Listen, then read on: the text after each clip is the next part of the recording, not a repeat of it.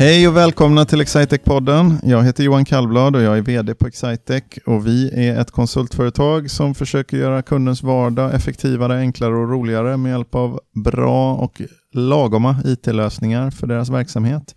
Och den här podden då, den handlar om mina kollegor, vilket är vår personal och någon gång ibland någon samarbetspartner eller någon kund.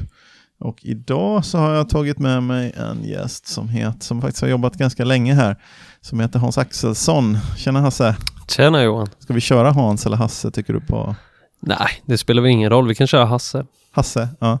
Det känns lite familjärt sådär. Ja. Jaha, jag trodde inte du skulle vara nervös. Du har jobbat här så länge, men du sa att du var lite nervös. Ja, men när man utsätts för helt nya situationer som inte är relaterat till arbete så tror jag verkligen att eh, för min egen del att jag ofta kanske blir lite mer nervös när det är lite helt okänd mark. Har du inte, du är ingen podcastmänniska? Du sitter inte hemma i källaren och spelar in? Nej, nej det skulle jag inte säga. Har du varit med på någon podd förut? Mm, nej, ja. aldrig faktiskt. Ja, så det här blir min första gång. Ja, så det är alltid kul att testa på något nytt ändå. Mm. Ja, men det är så lugnt och fint och tryggt. Jag skulle tro att vi har spelat in runt 30 stycken här. Så att jag, mm. Jag tror att det blir... Eh, det har, funkat, det har funkat tidigare så det borde funka den här gången också. Tänker jag. jag känner mig ganska bekväm. Med. Ha, vad, vem är du då? Vem är jag? Jag Hans heter jag och uh, har arbetat... Hasse, vi var, Hasse var vi överens om. Ja okej, okay. Hasse då kör vi. Och jag har jobbat på Excitec då i ungefär fyra år och uh, inom konsultbranschen i lite över åtta år. Um, kom tidigare från ett annat konsultbolag till Excitec och har väl egentligen varit mer innischad på elektronisk fakturahantering inom IT då. Just det, jag intervjuade din kollega Filip Eriksson för bara några, några avsnitt sedan. Han berättade lite grann om, uh, om förkortningen EFH och också vilka som var hans favoritkontonummer. Och lite om hur det var att ishockeydomare faktiskt. Ja, okej, okay, intressant. Mm. Han tyckte om 50-10 och alla 14 konton. Jaha, 50-10 lokalhyra då? Ja, exakt. Ja, han tyckte det var ett praktiskt konto. Mm. För omkostnads det är rejäla omkostnadsfakturor på 5-10. Ja, absolut. Det var, vad är en omkostnadsfaktura? Ska vi fortsätta den här EFH-grundkursen? En omkostnadsfaktura ställs mot en varufaktura ofta. Det är den delningen man gör. Man får en faktura, så man köper någonting och får en faktura från en kund. Ja. Vad är vad, är vad där? Omkostnadsfakturan är väl generellt sett eh, exempelvis just då lokalhyra som man då konterar mot konto 5010 som vi pratade om medan varufakturan är ju någonting, en faktura där man har ett inköp bakom. Och då att man då matchar inköpet mot varufakturan. Så ni som jobbar med det här gillar varufakturor lite mer? Ja, lite mer och ska man vara väldigt nischad då eftersom jag kommer då har jobbat mycket med EFH, elektronisk fakturahantering, så gillar vi väl allra mest direktleveranser när det gäller varufakturor eftersom man då kan få till mer automatisering utav hela flödet. Direktleverans, betyder det från, från leverantör till kund eller? Vad är direktleverans i vilket avseende? Ja, egentligen när en leverantör um, skickar ut eh, gods till kund då. Direkt ja. Eh, direkt, ja. Så att, Dropship kallas dropshipment det för, kallas det också precis. Och eh, då indikerar ju ofta just fakturan att leveransen har skett och på så sätt så kan man just få ett det. väldigt automatiserat Man kan få till ett ganska magiskt, för det är det som ni vill uppnå egentligen, man kan få till ett ganska magiskt flöde där man inte behöver in och göra några manuella handgrepp så man kan få till den här automatiserade maskinen som, bara, som man drömmer om i e-handelsvärlden. Liksom. Ja, man exakt. aldrig behöver göra något, något kladdigt, besvärligt. Även så kallade no-touch-lösning då. Just det. Fast en varufaktura som är kopplad till ett inköp, det fina är då, ni gillar det bara för då kan man, när du säger matcha så menar man egentligen att man kollar av att om man antar att inköpet gjordes av någon som hade rätten att göra inköpet, om sen då fakturan stämmer överens med inköpet så behöver man egentligen så kan man göra no touch på den också så ingen människa behöver sitta och titta på den. Det är därför ni gillar det va? Exakt. Mm. Eh, men sen så stämmer det aldrig riktigt exakt för de skickar ett annat, olika antal och olika saker och inköpsordern hade fler rader och så vidare. Så det blir lite pyssel där va? för att hitta att det kanske ändå stämmer även om det vid första anblick inte ser ut som att det stämmer. Eller tvärtom. Ja, men där finns det ändå idag ganska många olika typer utav hjälpmedel, alltså mm. i de produkterna som finns när det gäller elektronisk fakturahantering så att man också då kan ställa upp olika typer av toleransnivåer för att även täcka de scenarierna där det kanske inte riktigt stämmer då. Mm. Så på så sätt kan man ändå få till en så kallad no-touch-process då på ett bättre Så, sätt. men hela grejen handlar väl om att människor ska jobba med sånt som kräver en eh, liksom analytisk förmåga eller liksom en kognitiv förmåga. För det är då man blir inspirerad, men sånt som är bara repetitivt och inte kräver, så- liksom, som kan automatiseras, det gör människor ändå inte ett speciellt bra jobb, så därför bör, man, bör maskiner sköta det repetitiva och det kognitiva bör en människa sköta. Ja, lite så, exakt. va? Ja. Exakt, och där har vi ganska många roliga exempel från våra kunder och eh, kanske inte att det är just ett roligt exempel men det var en som hade till och med en handskada efter att ha gjort det här manuella arbetet Ja. eh, där vi gick in och gjorde en implementation utav ett EFH-system och därigenom så ja, slapp ju hon den här manuella arbetsuppgiften. Eh, Vad Som egentligen var då att skriva av eller vad var det hon gjorde? Nej, det var egentligen att göra inleveranser då utav, en, utav gods, alltså godsmotta, Jaha. i en inköpsorder. Just det, även på den här omkostnadsfakturan så finns det lite, den första automationen är att man gör, gör skannar och tolkar fakturan va? Hur, hur, hur stor andel av fakturer kommer elektroniskt idag ungefär? Hur ofta behöver man liksom använda sig av tolkningsprogramvara? Det är väldigt stor variation från företag till företag. Vissa är väldigt i framkant där man kanske har uppåt 80% elektroniska fakturor medan andra kanske ligger på knappt 5% om ens det. Okej. Så att det, finns det finns liksom ingen Så de flesta fakturer är inte elektroniska idag, skulle du säga att det är så? Ja, de, det beror ju på hur man ser på vad som är en elektronisk faktura. För att det kan ju både vara en liksom ren EDI-faktura Ja. som ankommer i, ja, eller en pdf, men båda kan ju ses som en elektronisk faktura. Men en pdf är ur ett systemperspektiv inte egentligen en elektronisk faktura. Det är Inte, elektroniskt... inte ur vårt sätt att Nej. se på det. Så det är en elektronisk leverans av en, eh, egentligen, det är en, eh, liksom en elektronisk leverans av en icke-elektronisk, av en optisk, eller vad man ska kalla det för, faktura. Egentligen, det är ju Ja. samma sak fast den har skickats elektroniskt. Det, visst, det löser ju ett problem, du behöver inte ha ett kuvert och behöver inte liksom sprätta upp och skicka porto och sånt. Men det är ju det är fortfarande tolkningen av vad som står på den. Ja, på så sätt vill man ju ha någon form av, om man nu ska kalla det mer statisk information via, alltså snarare kanske en fil. Mm. Alltså där det inte en pdf där någonting de facto ska tolkas då eftersom det innebär ju mer tid för hantering av tolkning och så. Alltså, eller man vill ju inte ha det va? Man vill inte lägga tid på det. Nej, man vill inte lägga Nej. tid på att tolka fakturan utan Nej, man vill ha in den i ett eh, riktigt, Just inom citationstecken, elektroniskt format. Men alla de här som tycker att de skriver som Tekniska Verken som jag har som leverantör av nät som skriver så massa saker på fakturan också. och Försöka, nu slänger jag ju bara den informationen naturligtvis. Eller slänger och slänger, jag får in den i något format som gör att jag bara trycker betala. Men eh, fakturan som liksom information som reklampelare då, kommer det försvinna?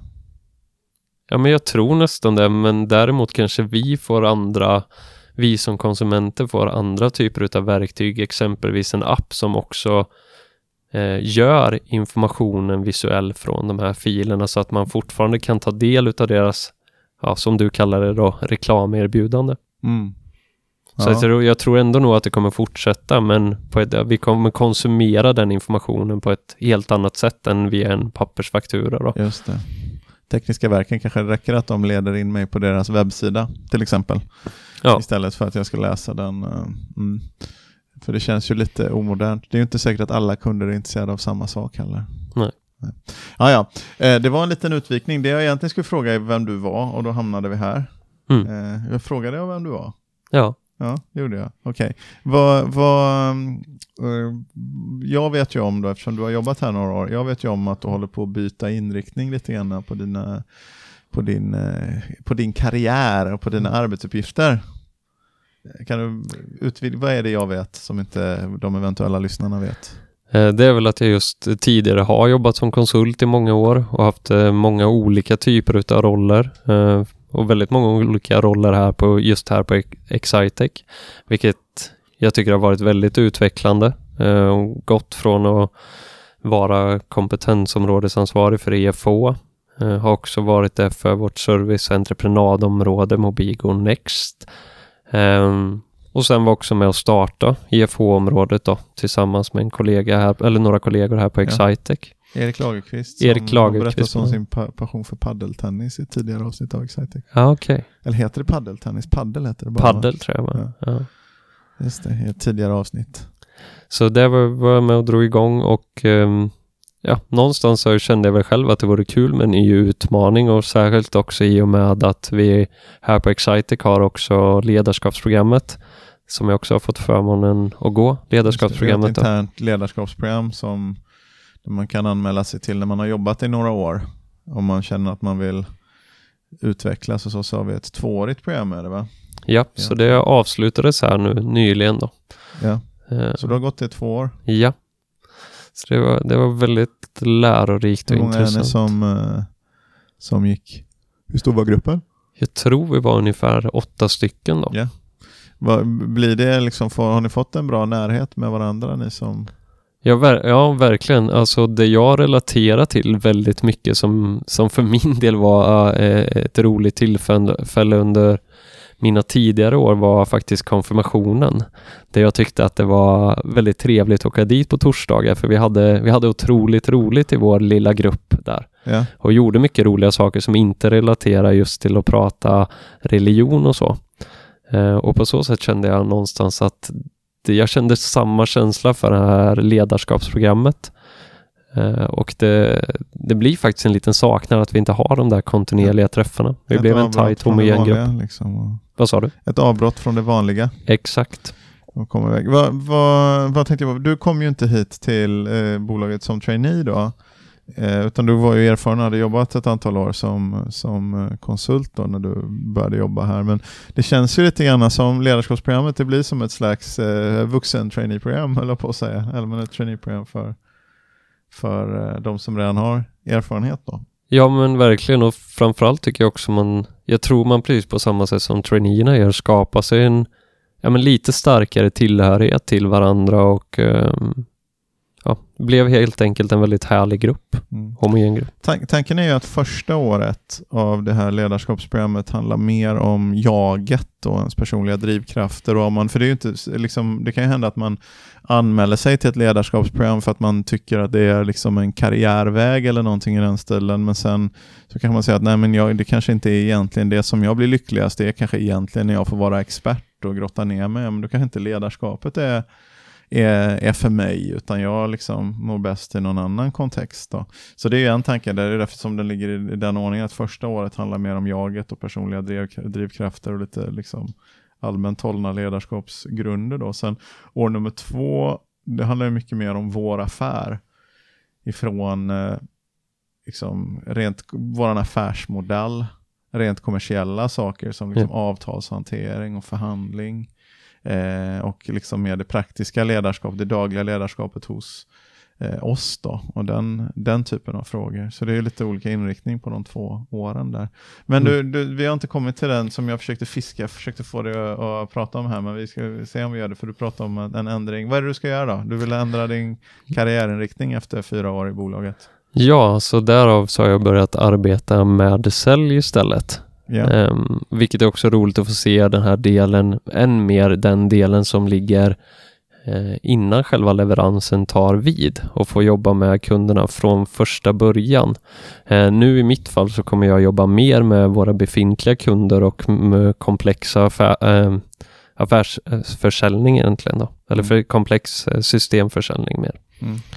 Eh, så ja, jag tycker det kommer bli väldigt intressant då, att få starta på den ändan och också mer utreda behov snarare än kanske hitta en lösning direkt. Ja. Det, vi har ju, ehm, det är ju ett nyuppsatt säljteam som vi har.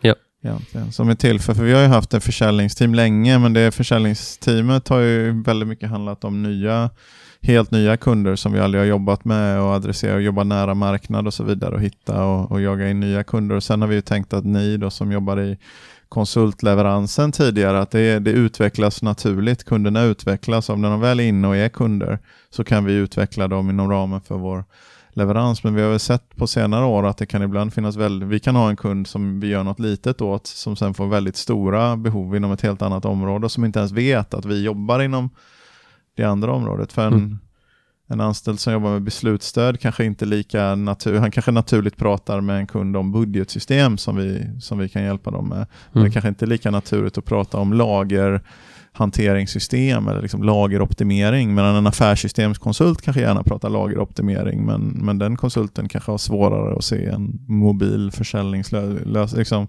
där vårt breda erbjudande, ibland, ibland skalar vi ner det för, för långt då i, i leveransen. Så därför har vi satt upp ett nytt säljteam eh, när det bollas upp sådana här att här finns en möjlighet men som är hos en känd kund men som är lite för komplex för att bara hantera inom ramen för ordinarie leverans har vi sagt då ska vi ha ett antal, person, fyra personer är det nu va? Ja, som är stämmer. experter på att försöka hjälpa till att driva liksom, kundens köpresa, vår säljprocess och kundens köpresa liksom, eh, inom det. så att vi kan För man har ju ändå bättre odds att vinna en affär om det är en kund som, om vi har, gjort, om vi har jobbat med en kund innan och de har känt att vi har gjort rätt mot dem, mot dem och vi har varit duktiga, då har vi förutsättningen både att vi förstår dem bättre och att kunden känner att de kan lita på oss. Då har vi ju bättre förutsättningar att, att lyckas i försäljningen. Så det är därför vi har satt upp det säljteamet. Men det är helt nytt. Det tog konstigt nog, jag har jobbat här i åtta år. Det tog åtta år att lura ut att vi skulle ha ett sånt säljteam. Så det går inte så fort alltid Nej. eh, hos mig. Men nu, nu kör vi det. Mm. Det är helt nytt va? Ja. Drar igång med lite säljutbildning i, månad, ja, nu i månadsskiftet oktober-november va? Stämmer bra så det. när vi släpper den här podden så kanske du har gått din första säljutbildning. Ja, och det är också en rolig sak att få göra en extra utbildning inom sälj också. Mm.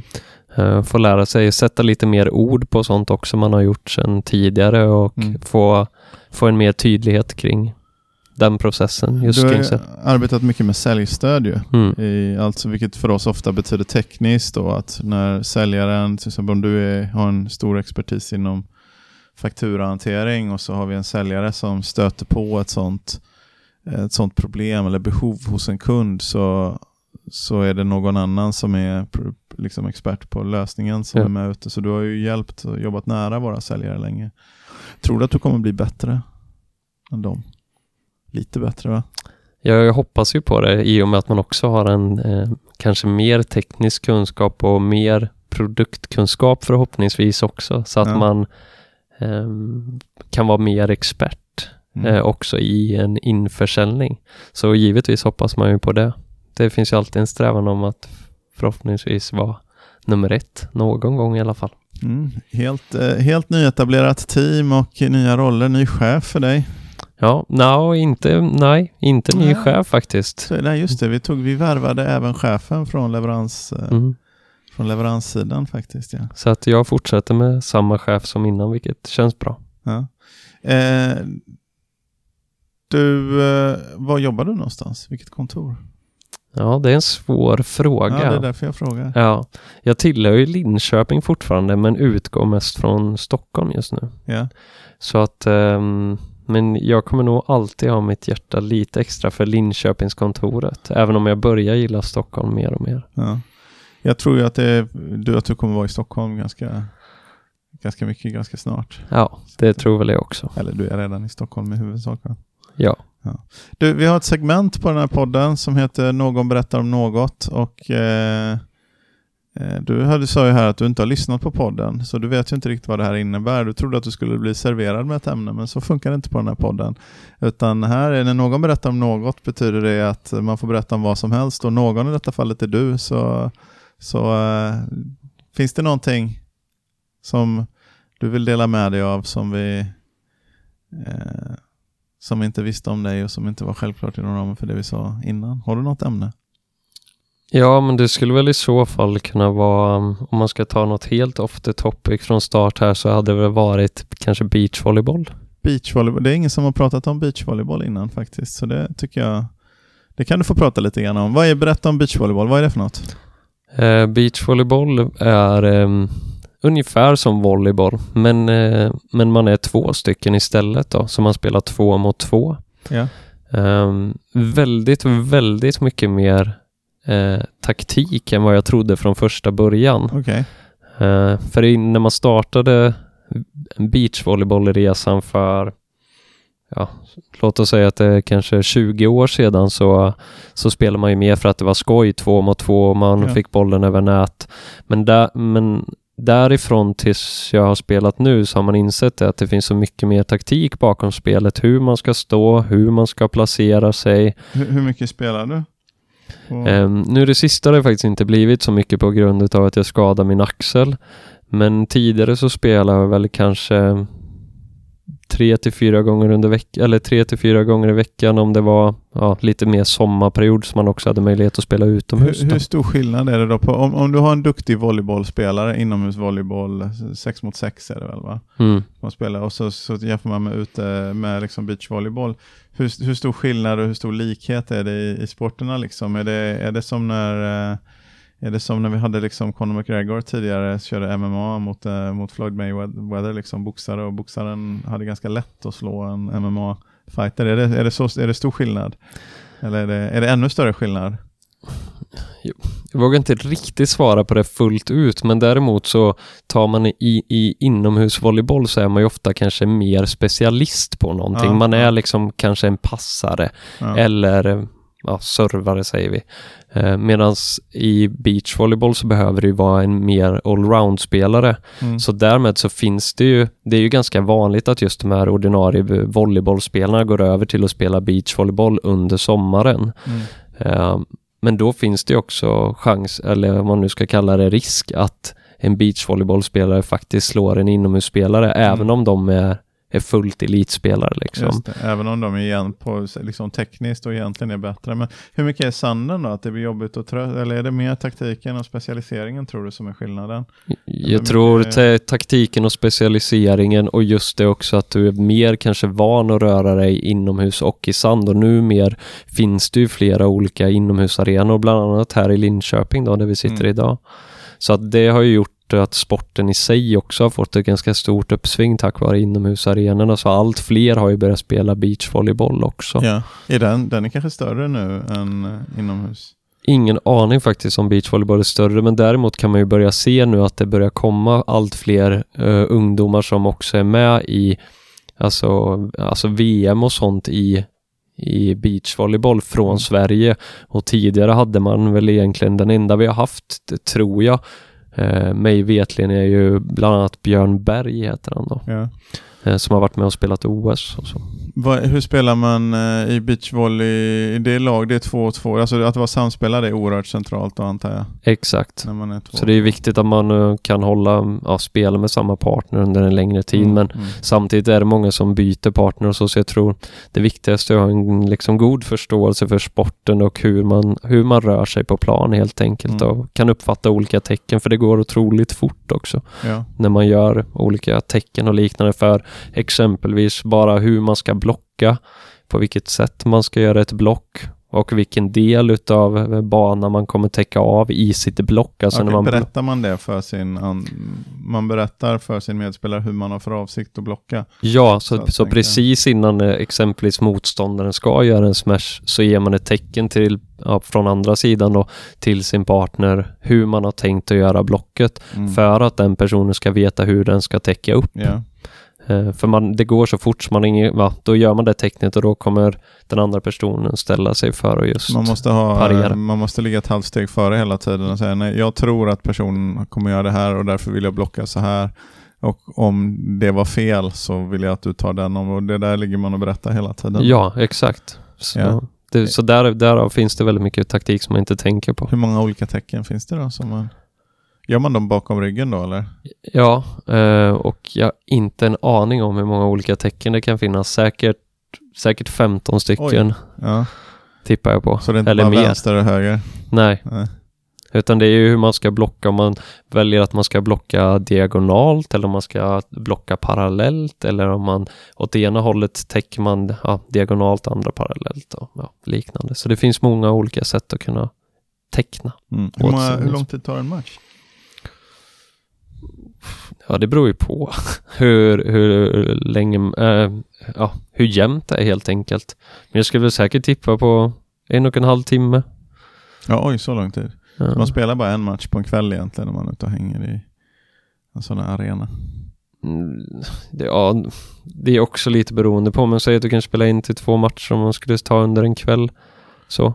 Man känner lite grann som, eh, jag brukade gilla basket då ska jag avslöja eh, här, inte, inte mycket, spelat mycket volleyboll men jag brukade gilla eh, basket när jag var yngre. Och då fanns det ju en tradition speciellt när jag bodde i USA i några år, speciellt där att man spelade pick-up games som de kallade det för, alltså det var en tradition att man hängde vid basketplanen och så, så spelade man i konstellationer som liksom roterade runt och flyttade så det kom in någon och så blev någon trött och gick så kunde man komma in så hängde man ett tag och såg intresserad ut så fick man spela efter ett tag och så vidare. Och sen var det i princip när du förlorade då så hade det startat en ny lag, men det går ganska fort då med de eh, basketmatcher kanske går typiskt 10-15 minuter, liksom, ganska korta matcher och sen mm. kommer det in något nytt och så mm. får man vara kvar. Jag hade lite intrycket av att volleyboll, att beachvolley skulle vara lite på samma sätt, så att det går liksom lite snabbare och man roterar in och ut och det är ett häng också, inte bara idrott. Ja, jag funderar nästan på om jag ska revidera min en och en halv timmes match till att det kan nog faktiskt gå lite fortare ändå. Eh, så det kanske är max en timme. Men allting beror ju helt och hållet på hur jämnt det är och ja, hur långt spel det är om varje boll. Mm. Men, men är, du, är du riktigt bra, ja men då lär du ha dratt igenom en match på 30 minuter. Ja, just det. och, mm, då, det, är ju tre, det är ju tre set upp ja. till 21. Då. Hade du en partner som du var mer samspelt med när du spelade med? Ja, det hade jag. Um, här i Linköping framförallt när vi spelade mer tillsammans här och jag var mer aktiv här i Linköping då så hade jag en partner som jag spelade med hela tiden. Mm. Spelar man mixed också? Uh, det kan man göra. Det finns också möjlighet att spela mixed men jag har inte gjort det. Mer än på just som du som du refererar till, man hängde vid basketkorgen så har mm. jag väl mer gjort så, hängt vid beachvolleybollplan och då spelat mixed. Just det, men det är inte tävlingsformen mixed, är inte så vanlig. Ja, den finns. Ja. Eh, så att den spelas också. Ehm, och jag har kompisar som spelar. Mm. Så den finns absolut. Ja, då har vi pratat lite beachvolleyboll. Är det någonting som vi har glömt att prata om här? Nej, jag tror inte det. Ja. Tror Vad tror du att du gör om fem år? Du har gjort, eh, eller om fyra år kan du få säga. Eh, förhoppningsvis har vårt säljteam växt och jag hoppas på att jag på något sätt kan få ansvara för något säljteam när jag har fått möjligheten att lära mig allt mer om sälj ja. i framtiden. Ja. Så försälj, någon form av försäljningschefsjobb eller som hägrar? Ja, jag får hoppas det. Ja, ja. För det är bra, bara gör bra ifrån dig. ja, så det är bra. Ska jag börja där först? Ja, mm. Nej, men det var väl inga problem det här va Hasse? Nej. Du var lite nervös sa du innan, men det gick väl bra att prata, eller? Ja, absolut. Ja. Det var enklare än vad jag trodde. Ja, det var trevligt att du ville komma. Ja, tack så mycket att jag fick komma. Tack. Hej. Hej.